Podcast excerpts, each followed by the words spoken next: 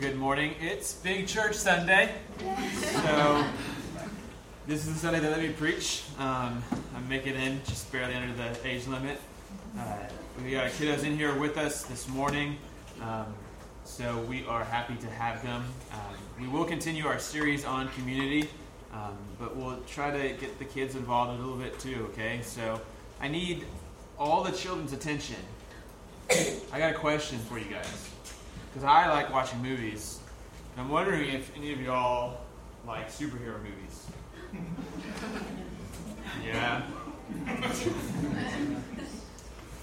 so I was watching a superhero movie recently, and it involved my favorite superhero of all time, and I won't give it away, but it made me feel happy or sad, one of the two, because of how he was treated. My favorite superhero of all time is Iron Man. Has anyone seen Iron Man? You know about Iron Man? Yeah, he's got this great iron suit, right? And the funny thing about Iron Man is when he gets this suit, it's going to help him be a superhero. But he goes through this process of learning, right? If you've seen the movie, or if you can remember the scene, uh, you know, he there's lots of uh, things that combust, and he bumps his head all over the place, and he, it takes him a long time, right, to figure out how to quite navigate this this system, this this body armor. Um, I'm composing my own in our garage right now, uh, just prototype. Um, you can see I got the posture down, right? This is flying. Just out of your hands right there. Um, and following Jesus is a lot like that. Being a Christian is a lot like that, right? We we need um, to grow over time. We need to expand our capabilities and our skills. We need to add to what we already have. and to do that, to get closer to Jesus, we need people. We need other people in our life, like our mothers and our fathers and our friends. Um, and so um, we're talking about friendships um, today. And, and speaking of iron, if you would turn with me to Proverbs chapter 27.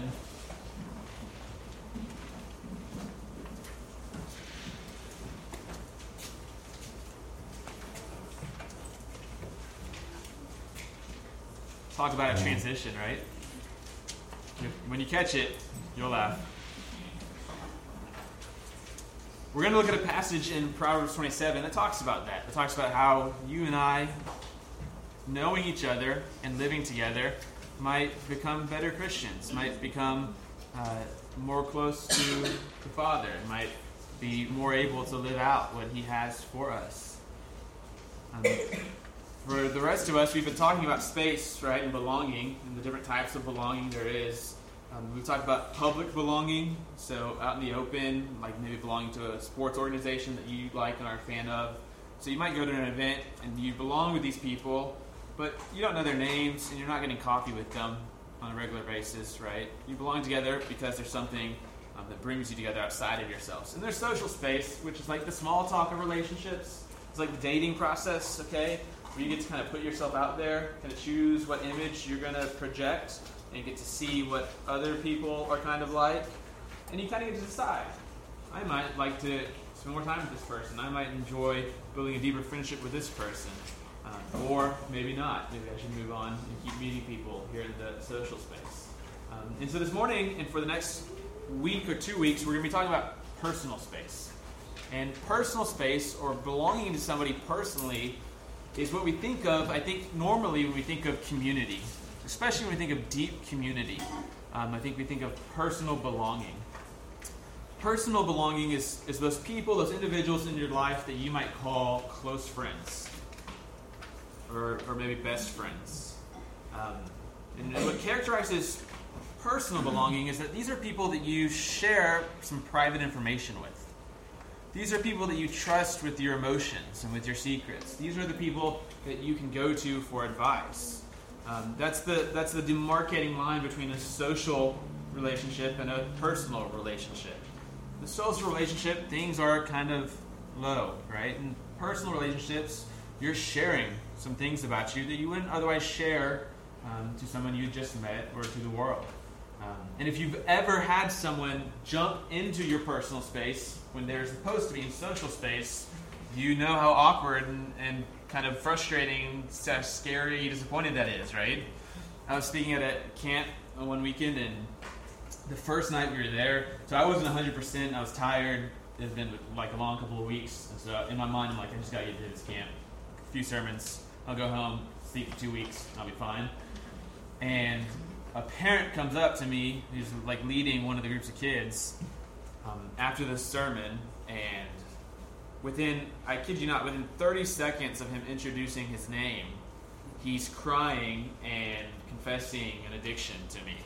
Um, and while I have a pastor's heart, I love people, and I am very sympathetic towards people who have a hard time quitting certain things. In my mind, at that moment, I was like, What are you doing? We just introduced. This is not the time to share your personal secrets, and I'm not the person to share those with, and it's not the time to do it or a place to do it. And I'm not the person you want to do it with, and this is not the weekend to do it. Um, and it was, right, just a clear jump in my mind. I've just learned his name. I'm going to ask him what he does. You have a kid here? Ah, okay, great, have a good night. And all of a sudden, boom, he's talking to me like we've been best friends. Like we're close friends who share that kind of information with one another. And I'm glad he was able to, and uh, I'm still friends with him. He's, you know, he's recovered. He's doing great. Um, but that line, when it gets crossed too quickly, or when you get forced into it, often makes people very uncomfortable, right? Um, we, we like to choose who we share our personal information with. Um, we like to choose who our, our close group of friends are. Um, and it's important that we have a close group of friends, our spouse, and then maybe hopefully beyond our spouse, two, three, five, eight people who, who we can share with, who we can share with confidence, who we can trust, who we can let encourage us or challenge us.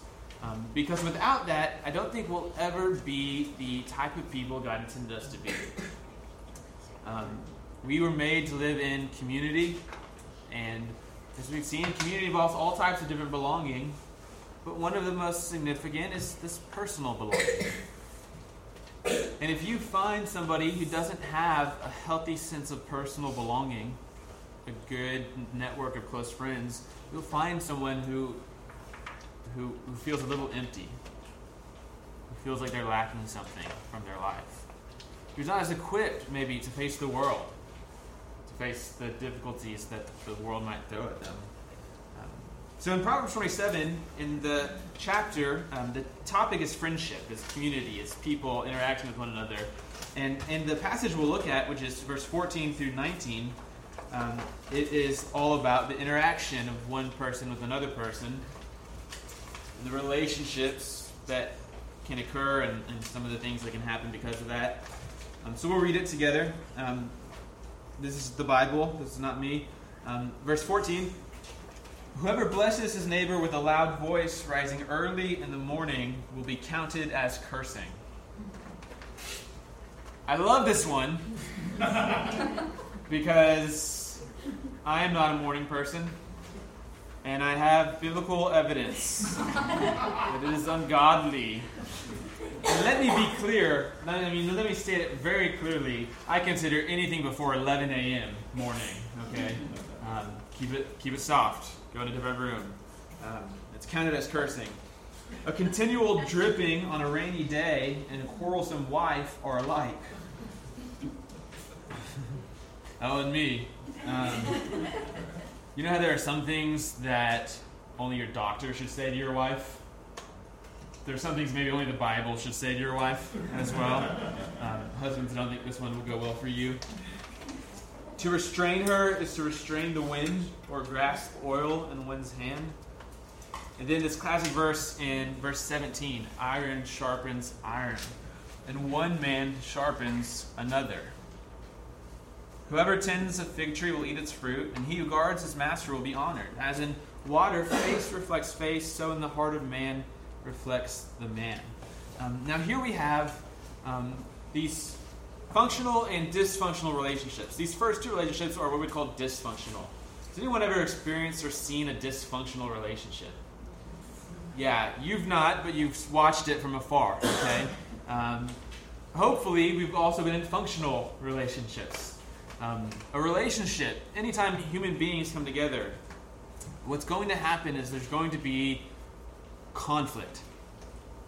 Even in healthy, good, positive, best friends, in love, married couple relationships, there's conflict. There's tension that occurs when there's different desires, or different ideas, or different expectations. Um, and what can happen is the conflict can either cause you to divide if you react to it incorrectly, like the first two examples given, or it can allow you to grow and be united. Um, there's a maxim that goes, right, if, if you want to decrease conflict, do your best to increase it in the present. It's kind of backwards thinking, but the thought is right. If you really want to save yourself some big therapy sessions, get it all out in the open right now, right? Don't hold it back for 10 years until it's a way bigger problem than it is today. Um, sometimes creating conflict is actually the first step towards peace. Um, peace is not simply just the absence of conflict, right? Sometimes that's just disunity. It's just division, separation. Um, so you got the, the friendship and the spouse and these dysfunctional relationships. The guy blesses his neighbor with a loud voice early in the morning, and it's counted as cursing. So he's, he's doing good things, blessing his neighbor, right? But there's two things wrong with it the timing and the volume. It's early in the morning, it's like 10:58 a.m. and he's he's got the wrong tone, right? The wrong volume. He's screaming it. And because of that, it's like a curse. It's like doing your friend a disfavor. Um, when I think of him yelling loudly, I think of it as like an obnoxious yell.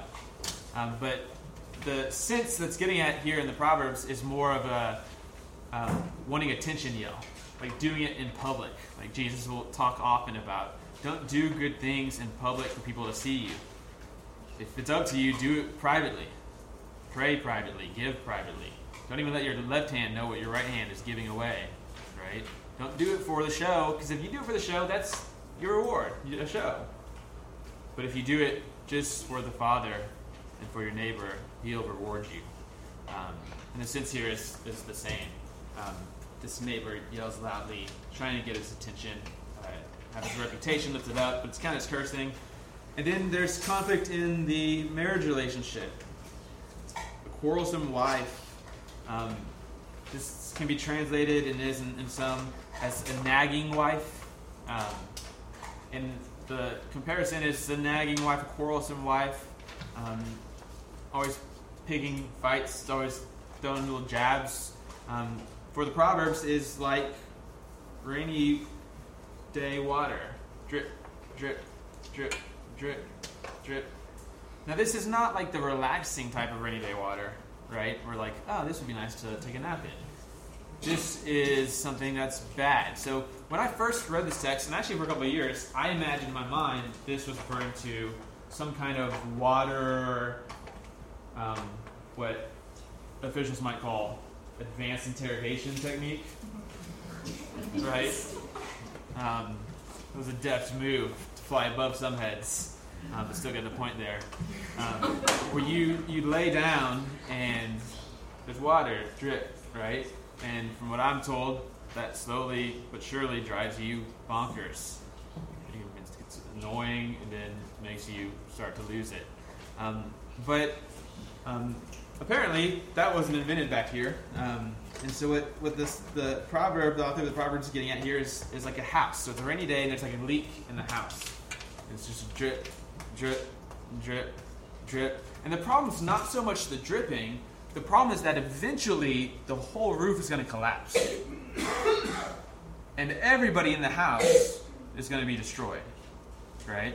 Um, so you can see here, even in just this proverb, before we get too hard on, on women or wives, um, you've got the wife, but then the man to restrain her, to restrain the wind, to grasp oil in one's right hand.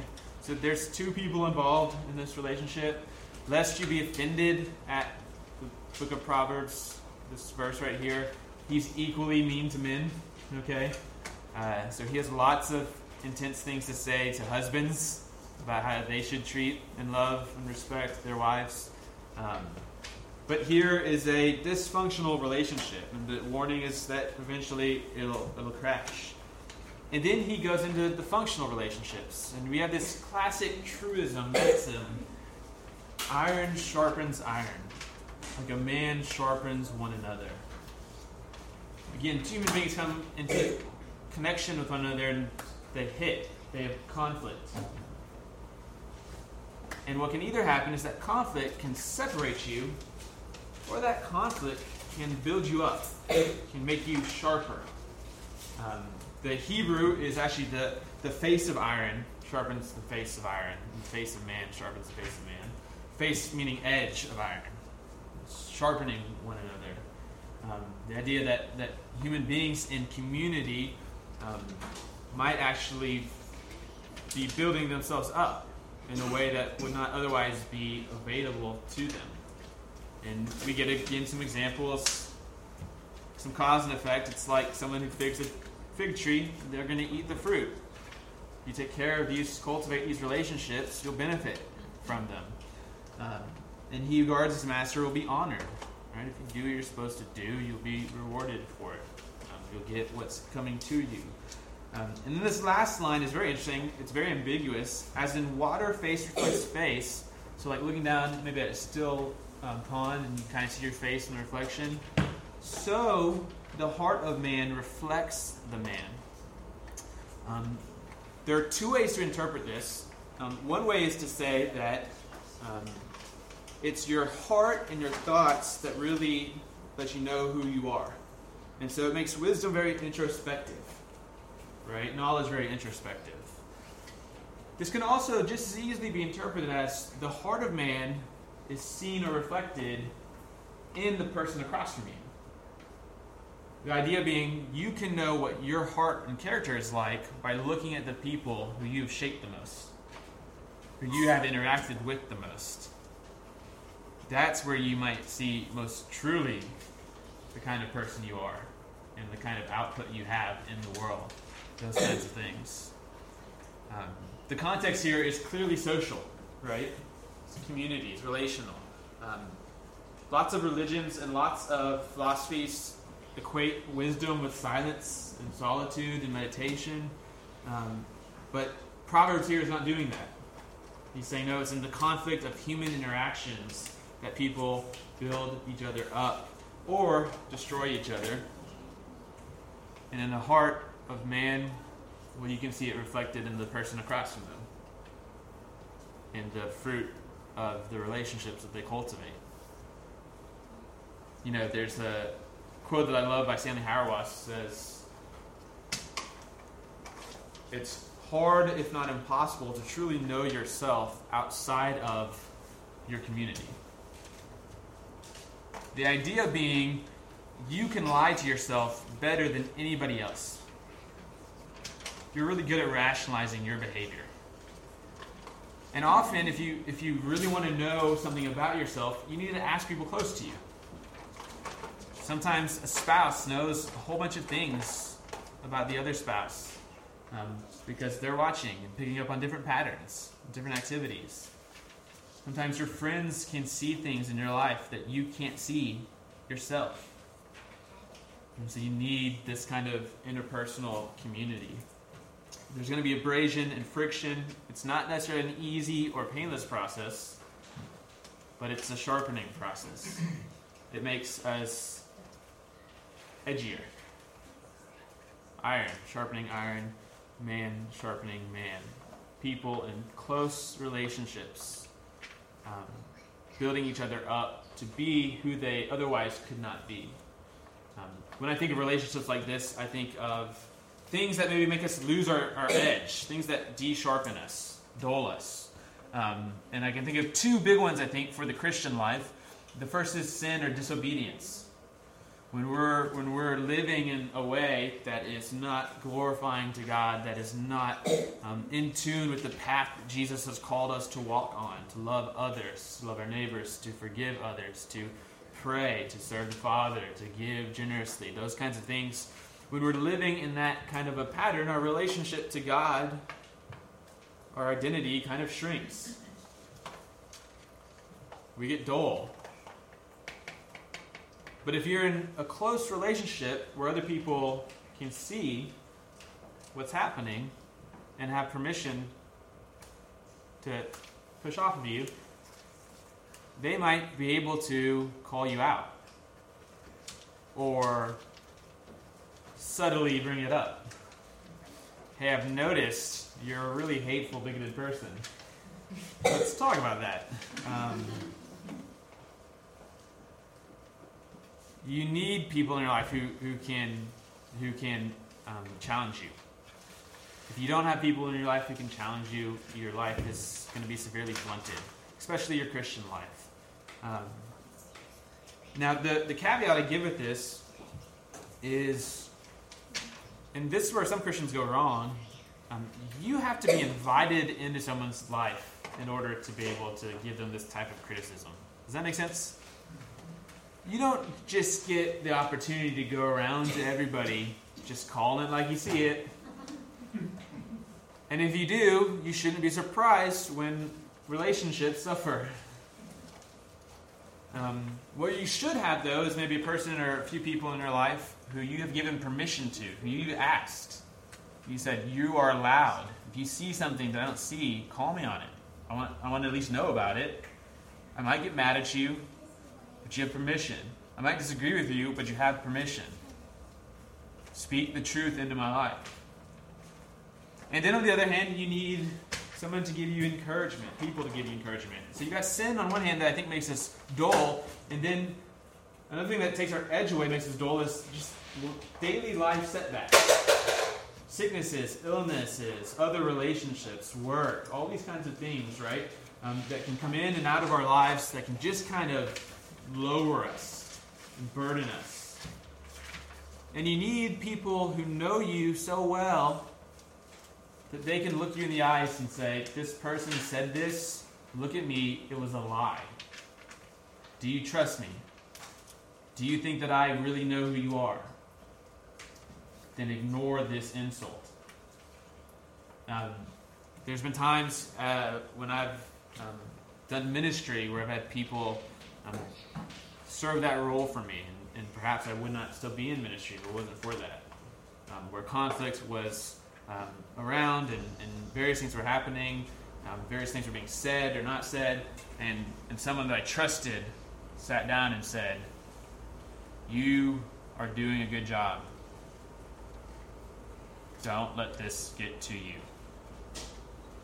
And it's still hard, but I go, I believe that person. And I'll choose them to believe them even over myself in, in this situation of negative emotions of negative statements. We need people to encourage us. And we need both of this. If you have one and not the other, then I think, again, you're very misbalanced, right? You don't just want yes men.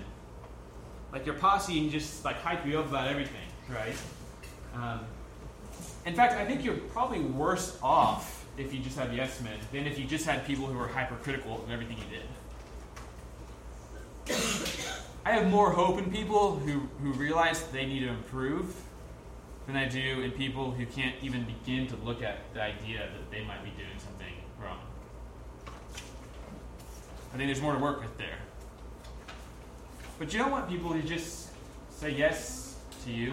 You don't want people who just discourage you and, and call you out every day. You need a community that can do both. You can balance them in order to build you up to be the type of person that you are called to be. Humans sharpen one another. Um, the sharpening can't happen if, if we're not close enough to make contact, to have tension, um, and then to work that tension and a conflict out, hopefully in a healthy and Christ-like way. Um, you need, I think, as a human being, you need that person you can vent to, or that group of people that you can vent to. Who you can say things to that you could not say to most people and who you can trust is not going to judge you or think of you according to what you're saying in the next five minutes. Right? I'm a pastor, but I, I think psychologically, even spiritually, it's healthy sometimes just word vomit. Be honest. It's not like God doesn't know, right? Oh, you've got this idea, this word in your mind, and you're that synthesis are right. Um, there is a time and place for all of that, but maybe not with your best friend or your close friends. And if, if a person doesn't have a place where they can go, look, I just need to like scream for five minutes, and they can trust that the next time they see that person, all that person will be thinking about is not, oh, they thought this. Wow. How bad of a human being. I misjudged their character so much. They go, nope, they were venting. I know who they really are, right? They were having a rough day, so I was going to let them, let them do that to me. These are the kind of relationships that we need, and the kind of relationships that we get in personal space. Um, and again, I think this is what we often think of when we think of community. So we've talked about belonging. Um, but you can belong in all these spaces. And in all these spaces, you need to have things that you belong to, including the church. In the church, you can belong in a public space. This would be like our Sunday morning gatherings. Although this might be a little more social than most churches just because of our small size. Um, and then you need social space to belong to people, and you need personal space to belong to other people. And, and, and churches sometimes only teach or practice or push forward one or the other or two, you know. Um, it's all about the public, or it's all about the public and the personal, or it's all about the social. Um, if it's all about the social, probably not a church, right? It's all about the public. You're missing out on a whole lot more because you can come every Sunday morning for 30 years and never be really changed because you've never actually been sharpened bumped up against somebody else in real life. And if it's all about the personal, sometimes you might feel rushed into relationships. You might feel like I did, like something was just crossed here, and I don't know why. I'm, I, I don't want to share secrets with you right now. We don't have that relationship yet. That takes time and trust and those kinds of things. With all the spaces, we've talked about skills that people must have to be competent. Um, and there's personal skills that are really important. Um, this is maybe what you should look for when you're looking for people to be close friends with, or what you should think about when you're thinking about how good of a close friend am I. Um, people who are really good at belonging to each other in personal space are good at keeping confidence. These are people that you can trust. When I say this to you, it's not going to go anywhere else. Now, if every relationship you have is like that, then you're like a dictator, okay? There's going to be lots of relationships where you should assume, and where it's probably good in most cases. What I say here is going to, you know, have an impact, is going to leak, is going to do this or whatever. Um, but you need these close friends where you can be like, this doesn't leave the circle, right? Here's what really happened. Or here's what I'm really thinking about the situation. Um, it's all about trust. If you can't if you can't trust people, then you have no shot at sharing with them beyond your self projection, um, your true emotions and your true struggles. Um, people who are, who are, good at this um, are good at sharing private information as well, without going too much. Um, so there's still another space which is intimate, and that might be your spouse, and maybe if you have a romance like a best friend. Um, and that's maybe where you can like leave it all on the table. But in most personal spaces, there's still kind of some stuff that you don't just like randomly throw out right to people. So you gotta you gotta know the boundaries. Like I'm gonna share these type of things. These are personal and private, but I'm not gonna make people uncomfortable. I'm not going to bring up something that shouldn't be talked about in this, this context. They have the ability to nurture an interest in another person's private information. It's hard to, to be a close friend with someone who just doesn't care about what you're saying. yeah, yeah, yeah. Your struggles and problems. Yeah, yeah. What? What do you want? You got to be able to, to develop an interest. You have to have the skills to begin and grow and develop one on one relationships. In personal space, you're often connecting one on one.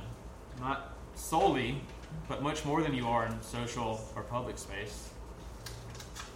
And everyone has their different their different wheelhouses. Some people are more comfortable one on one. Some people are more comfortable with a group. Some people are more comfortable with a crowd. Okay, um, but to be a close friend, at least with those people, you have a good one on one relationship. You need to be comfortable with meaningful physical contact. So we said this in the social space. You'll have physical contact that's not meaningful, and you need to be comfortable with that. Don't freak out about that. So I might have met someone not too long ago, and then I give them a hug. And if we were to pause that moment of time, our bodies are really close together, and I don't really know this person. This seems personal or intimate, right? But I realize it's just a social space. This is just like a friendly goodbye, okay? It doesn't mean anything. It doesn't make me feel uncomfortable, and I can move on. In a personal space, when you make physical contact, it means something. Um, guy or girl, I don't care. If you if you've seen best friends come together, close friends come together, and do that bear grip hug, right? That's physical contact that means something. Um, I think girls naturally perhaps are a little more touchy feely in their relationships. We like to do like cool handshakes. Um, I think that counts.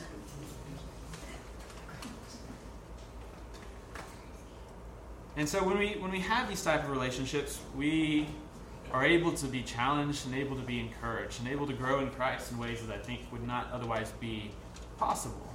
Um, and so, you know, I wonder. I would invite you this week to think through your experience with personal belonging in the past. Who you had who's been a best friend? What made them a best friend? Who you had who were close friends? What distinguished them from other people that you knew? What have you learned about how to be a close friend or how not to be a close friend? From other people's mistakes or maybe from your own? And again, as a church, right, our job is not necessarily to magically make anything happen. But our, our calling is to make sure that the soil environment is there for people to connect in a deep personal way um, if they choose to do so, um, if they have that need in their life. Um, and so we'll spend again, like I said, next week and, and the week after, because we'll spend some time talking about in a church context, in a group or Bible study, what are some of the things you might expect to come out of a group that's more personal space? Um, what are some things you might not expect? Um, what are some areas, perhaps as a church, that will start some new personal space? What are areas as a church? Um, how are we going to communicate that? Um, we might ask you to, to think through whether um, you feel satisfied in your personal belonging. And you might have close friends who aren't Christian, which is great. And I'd still encourage you, as a pastor, that to be all that you can be in Christ, you need close friends in the body of Christ. Not made up friends, not artificial friends, not friends you randomly picked to, to go with. I was talking with Eric earlier. He's going to UT for um, uh, his, uh, it's not initiation, orientation. There we go. and he was like, yeah, we just pick kids and you throw them in a group and there's a leader. You, you know, we're supposed to be friends, right? He's like, it's not really my thing. And I was like, yeah, it's not really my thing either. Um, you might have picked them to sit next to me, but they're still strangers to me. And I kind of don't want to talk to them even more now because you're trying to force me to. Um,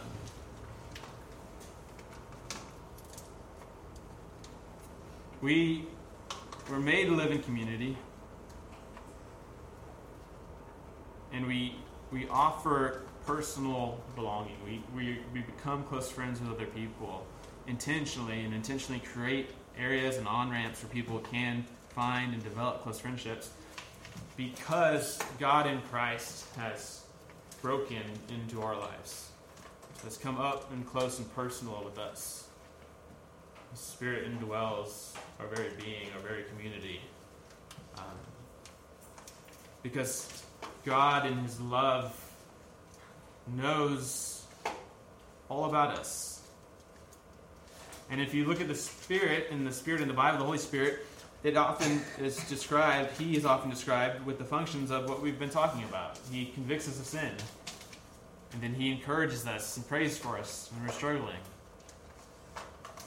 So to, to be a close friend really is to let the Spirit work through you. I think that's often how the Spirit works. To those people who know you, who you've given permission for them to know you and to speak to you. And so it's, it's because of the Father's great love for us that, that we seek to intentionally share that love um, with the people around us. Um, as we go through the week, I invite you again to think about who, who are your close friends? Who have been your close friends? And throughout your life, what are the unique things you've learned about this kind of belonging? Um, what experience have you had, good or bad, um, about what goes on with this? Would you pray with me? Father, we thank you for all the love that you have shown us. We thank you for the um, gift of salvation in Christ and the um, seal of inheritance that we have through the Spirit. I pray that, that you would be with us, that you would continue to foster community um, at the church in our community and, and continue to ingrain us into community, public and social and personal. Father, I pray for, for anyone in the room who doesn't have these close friendships of Christian nature where iron can sharpen iron, that you would um, create in them a desire uh, to find that, and that you would allow us as a church or us as individual Christians to provide a space and a time for those relationships to develop. Um, we uh, we're thankful for all the gifts that, that you've given us, and and we want to. Our deepest desire is to serve you more and to follow you more faithfully.